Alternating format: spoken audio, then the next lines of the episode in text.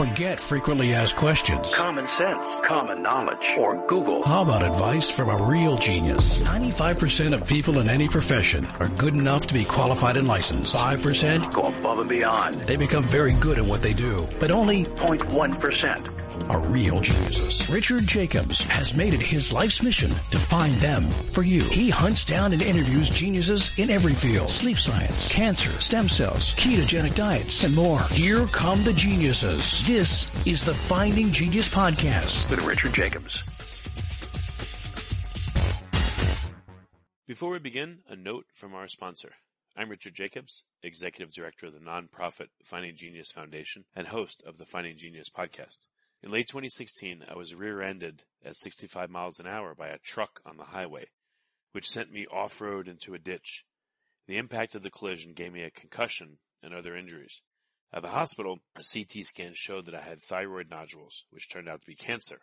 It was then, when I had a biopsy of my neck, that I realized even if I was a millionaire, I wouldn't want a second or a third biopsy due to the pain and the invasiveness of it. And appointments at that time for thyroid experts were three to six months out, and I was worried about dying now, even if that was irrational. So because of this, I've decided to raise money to conduct a literature review on steroids, on the causes of anxiety and depression, a condition that affects well over 50 million people in the United States and hundreds of millions worldwide. Our goal is to create a codex, a guide that reveals all possible treatments for anxiety and depression for people that live with the condition or for loved ones that have it, as my wife and my son do. To find out more about our fundraiser, visit findinggeniusfoundation.org and click on current initiatives. And now to our guest. Hello, this is Richard Jacobs with the Finding Genius podcast, now part of the Finding Genius Foundation. I have a returning guest, Dr. Richard Allen White III. Uh, he's an assistant professor at University of North Carolina in Charlotte, and I'm having him here to talk about uh, the cancer book, specifically um, cancers caused by viruses. So, Rich, thanks for coming back. Oh, it's always a pleasure to be here on the podcast. Again, these are my own personal thoughts. They do not explicitly, they're not the views of North Carolina and Charlotte. As well, I'm also the founder, chairman, and CEO of Raw Molecular Systems, Inc. here in uh, Concord, North Carolina. But these are my own personal thoughts and general s- thoughts on oncoviruses, the viruses that cause Okay. cancer. Yeah, no, thanks for the clarification. I've interviewed a whole bunch of people on cancer. It seems pretty rare that people have any more than like a superficial knowledge of viral caused cancers. It sounds like you have more knowledge of it. So, what are some of the common ones that you know people have encountered? And then I want to get into the mechanisms and all that. But you know, again, what- are some of the the most famous or infamous, as you were, uh, viral caused cancers? So, I mean, as the first of all, let's start with kind of this idea that cancer isn't one disease. Cancer is multiple diseases, uh, and viruses, as they do, can potentially. And this won a Nobel Prize. The uh, in the case of cancer causing viruses, they're also known as oncoviruses. So these are viruses that are onco meaning tumor. So these are tumor causing or cancer causing viruses. And so there's a litany of them and it has been estimated that 17% of all human cancers are caused by, or actually, infection. Infection caused 17.8% of all human cancers, and then 11.9% of them basically are caused by viruses. And so, some of the big heavy hitters that we think about in oncoviruses are Epstein virus. There is also uh, various retroviruses uh, that cause cancers. Uh, one of the first was identified in chickens back in the early 1900s. Uh, there's Hep C, which also can cause hepatic cellular carcinoma. And then there's the T, the human T like trophic viruses. So HTLV1 and HTLV2. Originally, HIV was called HTLV3 until it was found later that it uh, causes another disease. It causes AIDS. Uh, the other one that's uh, associated with HIV is Kaposi sarcoma associated with hep- herpes virus, also known as HHV8. And when people are in kind of, uh, they have severe autoimmunity uh, issues due to HIV, you see Kaposi sarcoma show up and they cause large blotches all over their body. Uh, another one that can induce cancer as well is the adenoviruses. And uh, there's just a, a litany of different uh, viruses that cause it. Uh, we actually use virus viruses to actually induce and create immortalized cells and cell lines. Another one that actually is common uh, that we have a vaccine for are is the human papillomaviruses. Uh, papillomavirus 16 can cause cervical cancer, can also is associated with head and neck cancer, And then there's also simian virus 40, can also cause tumors in rodent models, but is not believed to be oncogenic in humans. All right, so two two big questions here. So you said cancer is many diseases. What does that mean? What are the many?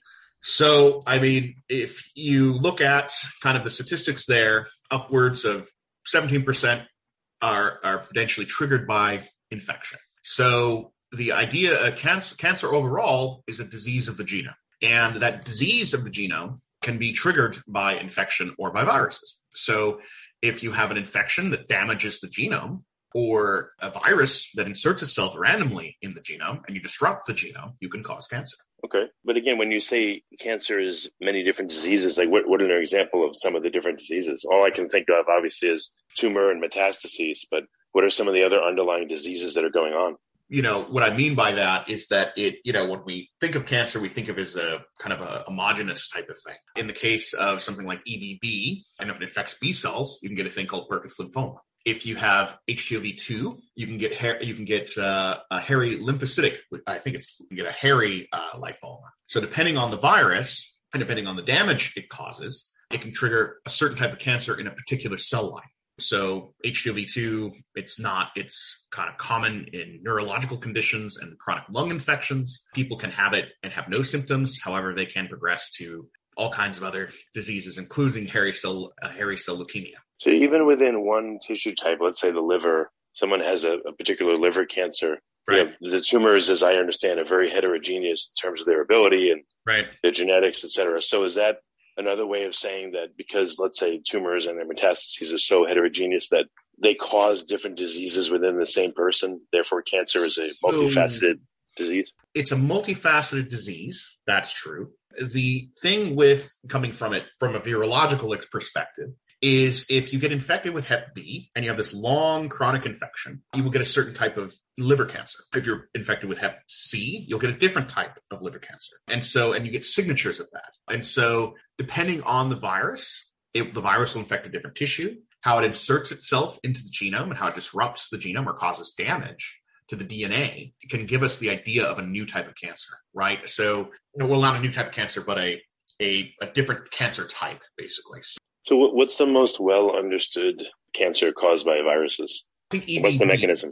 EBV is one of the most studied oncoviruses. So this is Epstein Barr virus. This is Epstein Barr. And so what's the mechanism there? Let's get into some specifics, if you would. So Epstein Barr virus, also known as human uh, herpes virus 4. In the case it spreads, uh, you may have heard of it before when you were a child. It causes infectious mononucleosis. It's a double stranded uh, DNA virus, been associated with uh, lymphoprolific diseases. Classic one I mentioned earlier. This is a thing called Burkitt's lymphoma.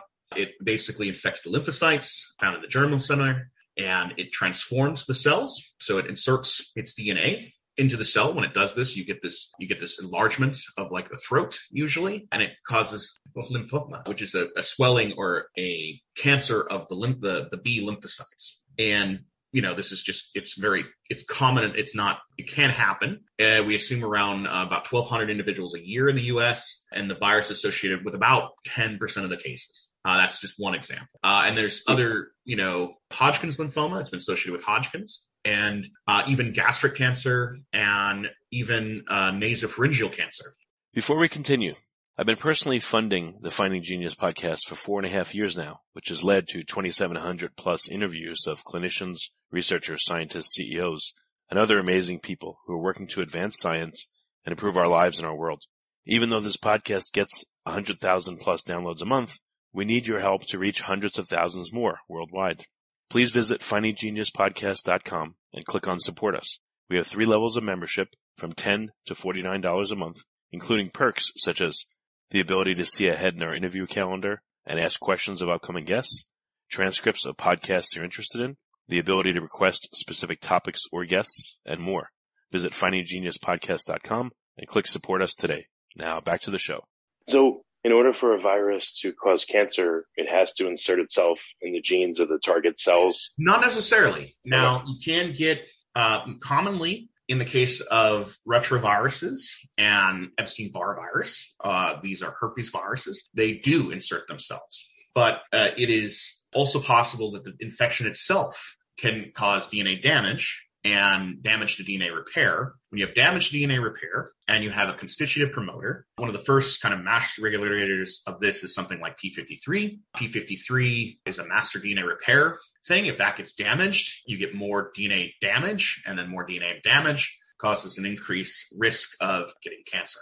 What happens to the particular target cells in a viral caused cancer? You know, from what I understand, usually viruses would, I guess, form virus cells and recruit those cells to make more virions to infect other tissues or infect more of the tissue. But that's correct. It now, seems like the, the viral action is, I guess, not aborted, but kind of taken in a different direction by the body, and then a tumor starts growing. Like, what what happens to the viruses as a tumor starts? Let's say, do they? Oh, this is a good question. Are they are they found in the tumor, or what happens to them? Right. So the viruses move on. They hijack the cell. They make particles. They infect more cells, obviously, through lytic replication. However, sometimes bits of the insert are still there, and that can transform the cells. Again, you know, in the lab, if you wanted to, you know, make a cell line, you would take cells, uh, primary cells, and you would give it a, you know, use something like SV, like SV40 or Epstein-Barr virus. I mean, classically, was done with Epstein-Barr virus, and you would infect the cells with Epstein-Barr virus, and you would usually have some sort of selection, selection in, you know, in the viral strain and on the plasmid,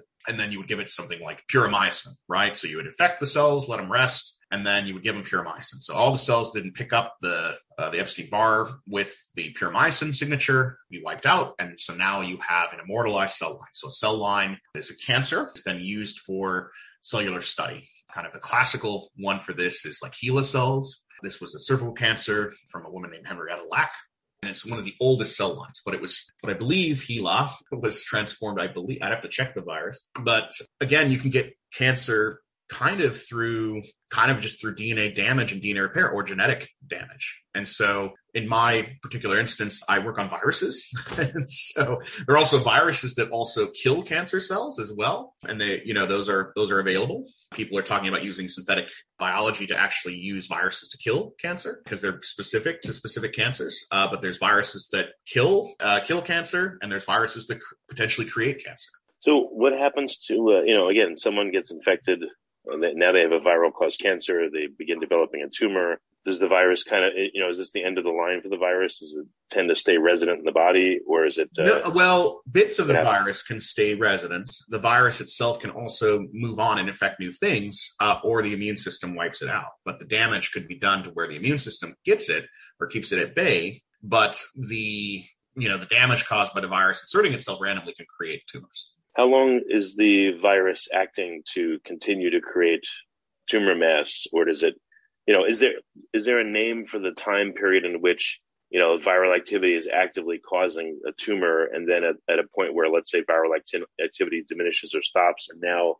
the tumor kind of has a life of its own, and if so, like phenotypically, is there a difference between those two regimes?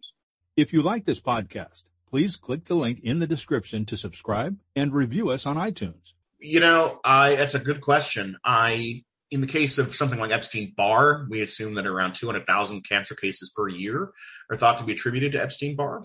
And it, you know, during adolescence, it's really common for uh, to get infectious mononucleosis uh, through Epstein Barr. Again, one of the most commonly studied uh, cancer viruses, cancer causing viruses or oncoviruses. So I think you can either have the particle or the virus kind of sitting around uh, that can happen. It's uh, most of the time it's suppressed or destroyed by the immune system, and then the transformation that the virus causes upon the cell actually causes, you know, causes it has life its own. The cell goes on and becomes a tumor.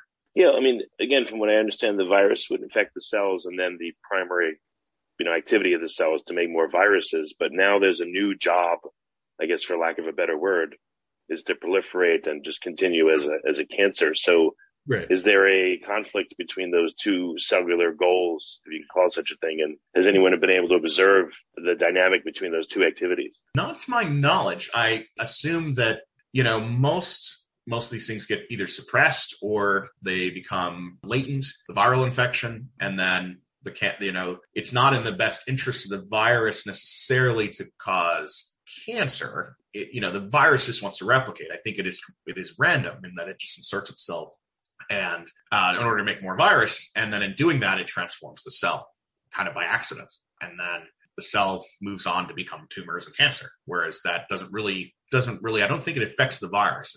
Yeah, it's just weird. It seems like, like I said, two conflicting activities. The cell can only do so much. You know, I would also think again during an active infection period, there's a driver of this tumorigenesis.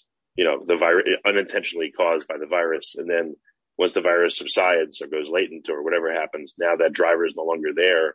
I just, I, I guess the body is still not able to, you know, recruit the immune system now that a mass of cells that become cancerous to fight it. It kind of takes on a life. I mean, that is that is part of the thing. That's and that's part of the you know, T cell regulatory parts is to go in and actually and you a lot of the you know these immunotherapies are really great because found that the T cells could recognize and really the biggest thing with cancer is recognition. You know, you have to be able to recognize it. Immune system has to recognize it, and then the T cells, cytotoxic T cells, have to destroy it right? And then not kill the normal cell. So it, you know, and a lot of that is has to do with like the crutch of the T cells and they just get exhausted. And so if you get rid of that crutch, T cells can then go out and, you know, do what they want to do, which is seek and destroy pathogens. And cancer is one of those. So by having, you know, these immunotherapies are really great for that. And even a, you know, there was a trial the other day that potentially these mRNA based vaccines might be used for cancer, actually. So what happens to someone that has any type of cancer? whether viral caused or not, um, and then they get exposed to you know one of many different viruses. Are they more susceptible, less susceptible, or you know other cases where the cancer confers some immunity to viruses that would normally sicken someone worse I don't think so. I don't think so in that case. I, I think you know, you have to go with the gene, genes and the genetic, you know, for example, if you were, you were born without P53, unlikely, I think it's a lost mutation, but if you were, you had damage to something like in DNA repair and then you get infected by a virus, would like, it is likely, it is probable that you could develop cancer. And so it's important and, and then, and or just regular damage through environmental exposure or genes. That's what makes cancer so challenging. Again, it's not, it's, you know, every different tissue can be transformed by cancer. And there's a multitude of viruses out there that can infect those various, those various cell lines and uh, the cells in your body, right? And, you know, if you have fantastic DNA repair, and if you have T cells uh, that don't get exhausted, or you can trigger the immune system uh, through vaccination or through therapy, immune therapy to actually recognize the cancer, we our our immune systems can destroy it, which is amazing. So if someone has uh, cancer, they don't unfortunately they don't have any special ability to repel certain viral attacks. They're just now they have cancer and uh, they're no better off than someone that doesn't. I've not seen any evidence that suggests that if you had, ca- I mean, there's no evidence of that. Cancer cells are just as susceptible to viruses as as healthy cells, and we can grow we grow viruses in cancer cell lines. Well, you, you did mention earlier though that some viruses can target cancer cells. So, what would yeah. happen if someone has liver cancer and then they get a, a viral infection that normally targets the liver? You know, let's say Hep C, they get it somehow after that. Um, has anyone been able to observe what happens to the cancerous parts of the liver versus the non-cancerous parts uh, when an attack by Hep C occurs? Well, the thing is with with Hep C, it's a it's a latent and chronic disease, right? And so it's a chronic infection. It's a chronic inflammatory I- infection, and when you have a chronic inflammatory infection, you're going to create DNA damage, right? And that's what drives the tumorigenesis, right? So I'm trying to take a look at these well, here, here's why I say it. So a tumor is heterogeneous, so they'd have different, you know, surface features on the cells. They would have probably a different localized microbiome. Let's say in the colon. Okay, so let's say I have I have colon cancer, and then I get some kind of viral infection that would normally infect my colon. You know, the the virus is floating around, but the membrane of the cancerous cells would look different than the membrane of the non-cancerous cells, and again, the microbiome that's localized around the cancer cells would be different from the non-cancerous ones because I would think the metabolites would be different. So I wonder how the virus would affect cells that have cancer in the colon versus ones that don't, because they, again, they'd be presented with a different, you know, membrane that they have to get through and different cell activity and everything. So I think the thing is, is that viruses, for the most part, are very specific to their tissue tropism or their receptor. Uh, and so to, again, so there's oncogenic viruses and then there's oncolytic. So oncolytic meaning a virus that lyses cancer. So they're anti-cancer virus. So a number of viruses have been suggested as uh, potential oncolytic agents. You know, adenovirus, uh, vaccinia, and even some of them have been genetically modified. There's an oncolytic adenovirus that was genetically modified. It was approved in China in 2005. There is an oncolytic herpes virus, which has been used well for melanoma So we can, you know, virus can give giveth and they take it. They can be used to. They can be. You can. They can infect you and cause cancer. They could potentially be used to, to stop to stop cancer.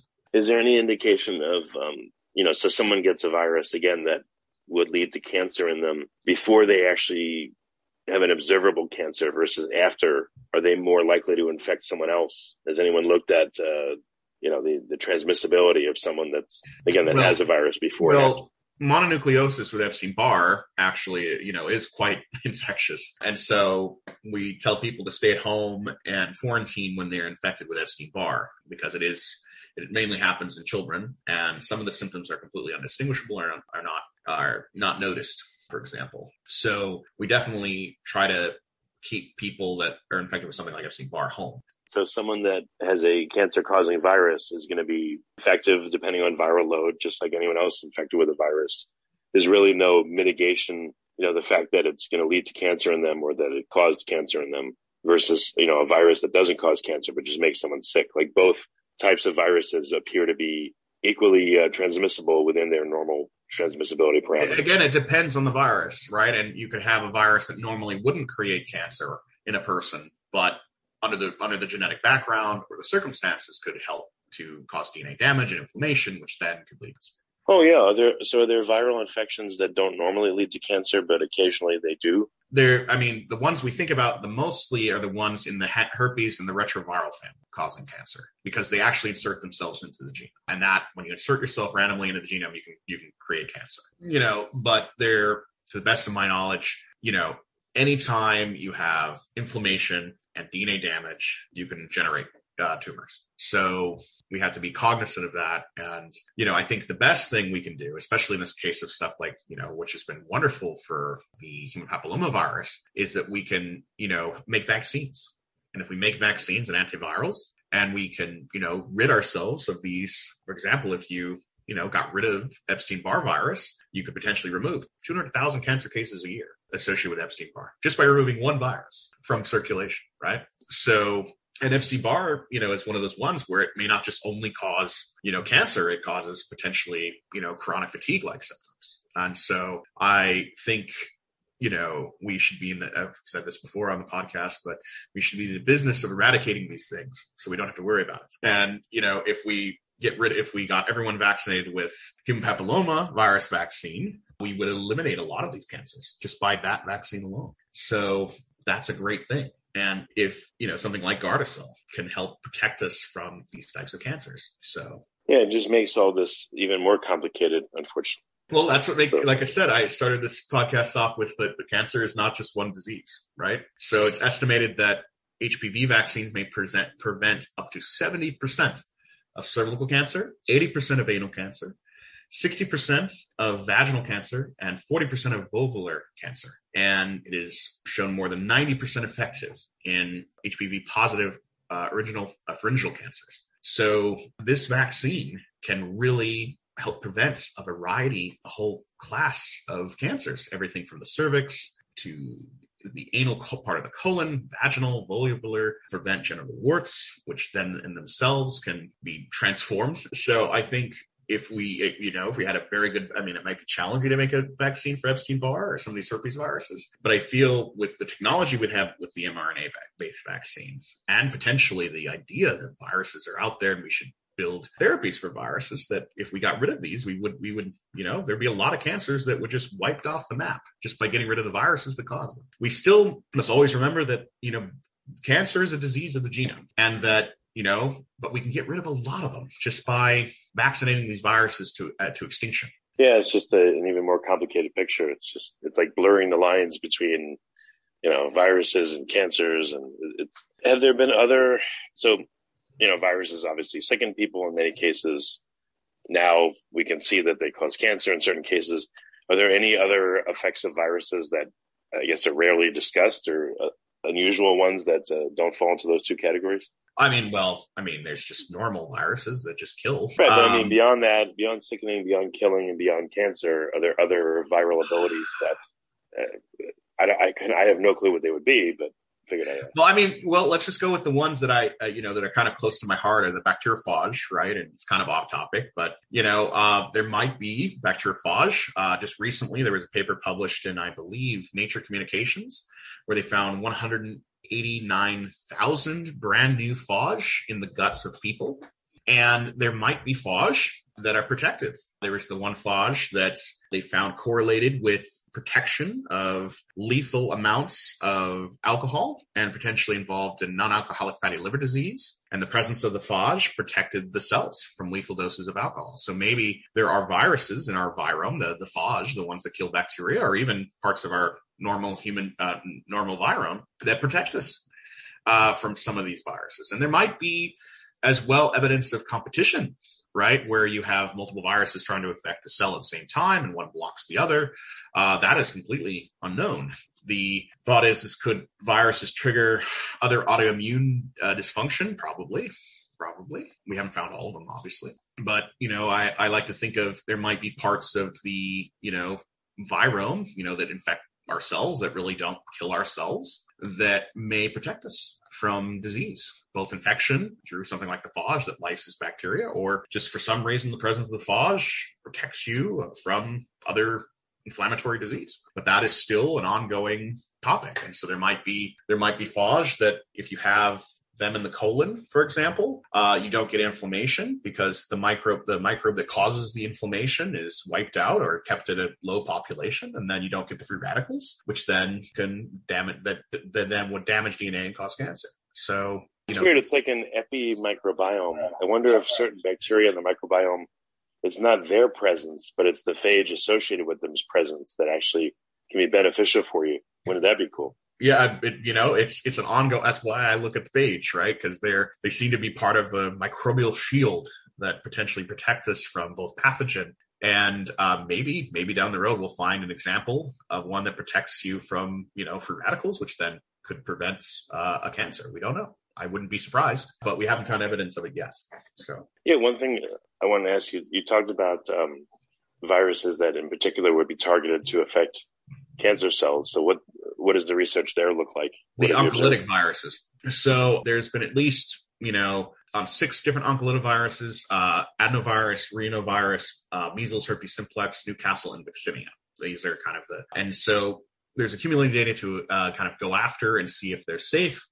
And it might be a well tolerated approach. Uh, it is just very, you know, there was a really brilliant TED talk on a guy who wants to use synthetic biology and targeted therapy. Uh, so you'd basically make an oncolytic virus per each person for their tumor, and then you would have kind of a kind of a crowd sharing or a kind of you know individual you know kind of GoFundMe for that person, and then they would raise money, and then you would build therapy specifically for that person, and then you would use a virus to eliminate their cancer. So that is a thought. You know, immune therapy would be another way to go is not let using a virus necessarily kill the cancer, but to kind of go and infect the tumor cells and then have like a big old molecule on the surface of the of the tumor and then that would help trigger cytotoxic T cells. So you don't necessarily have to use the virus to kill it. Uh, you could use the virus to go in and infect the tumor, tumor cells, and allow and for allow the immune system then to recognize it and eradicate it. So that's another potential approach, right? And again, cancer hides it, you know, the cells in the body, the T cells and the, you know, don't want to kill healthy cells, right? And so we can, you know, figure out a way to get those natural killer cells and those cytotoxic T cells to, you know, say, hey, kill this guy, not this guy. We could eliminate some of these cancers. Yeah. How, how does one create a viral vector or a virus itself that would target tumor cells of a given tissue type and not the healthy cells? That's a good question. It's a little, uh, I've never done it. It's a little bit outside my bandwidth, but there are, you know, trials um, where they, you know, some of these viruses do them on their on their own, where they're just for some reason they like the tumor cells better. The other ones they're modified to where the virus, you know, it changes its receptor or it's evolved to change the receptor, but it would be similar to what we do in synthetic biology, where we have a genome, generate it, we use cells to generate the particles, and then we use those cells to then uh, those those virions to then go out and kill the tumor. Okay. So what um I don't know, I know this you know, you can't know everything, but so what are some of the upcoming therapies that maybe you're aware of that are promising for these kind of cancers? Uh, I you know, I like the idea of using viruses to recognize the tumor cells. One of the ones that I know, this VSV, uh, so vascular stomatis virus, it's a rhabdovirus. It's been potentially used as an as a way to go in and kill tumor cells. It is thought that it could maybe even go after these kind of inoperable brain tumors. So you know, I've even I've even seen stuff like CMV thought talked about, or uh, for Salinki virus, or you know, I think the the sky's the limit. We just have to be careful when we do this that we're targeting the right cells, right? I, and that's where I think it might be better to have a virus not even lyse the cells, but have it go and you know infect the target tissue um, and actually not be replicative, but make proteins on the surface, and then the that would use the immune system would then know to recognize it. So that's the idea of kind of using not necessarily a viral carrier, but using like an mRNA uh, from a virus that would then infect that would be you know only only targeted against a tumor, and then that bit of our mRNA would be would be sucked up by the tumor cell. It would make a bunch of protein, and then the T cells would then go in and destroy that tumor. Okay, well, very good, Rich. What's the best way for people to find out more about your work? You know, at Raw, and then also yeah. yeah so yeah, so you can definitely Google me. Uh, it's Richard Allen White the third. Uh, the other one is rawlab.org for uh, my UNCC hat. And then for my company's hat, uh, it is rawmolecularsystems.com. Okay, very good. Well, Rich, thanks for coming back. It's always good to talk to you. I appreciate it. Always, always great to talk to you as well. If you like this podcast, please click the link in the description to subscribe and review us on iTunes. You've been listening to the Finding Genius podcast with Richard Jacobs. If you like what you hear, be sure to review and subscribe to the Finding Genius podcast on iTunes or wherever you listen to podcasts. And want to be smarter than everybody else? Become a premium member at findinggeniuspodcast.com. This podcast is for information only. No advice of any kind is being given. Any action you take or don't take as a result of listening is your sole responsibility. Consult professionals when advice is needed.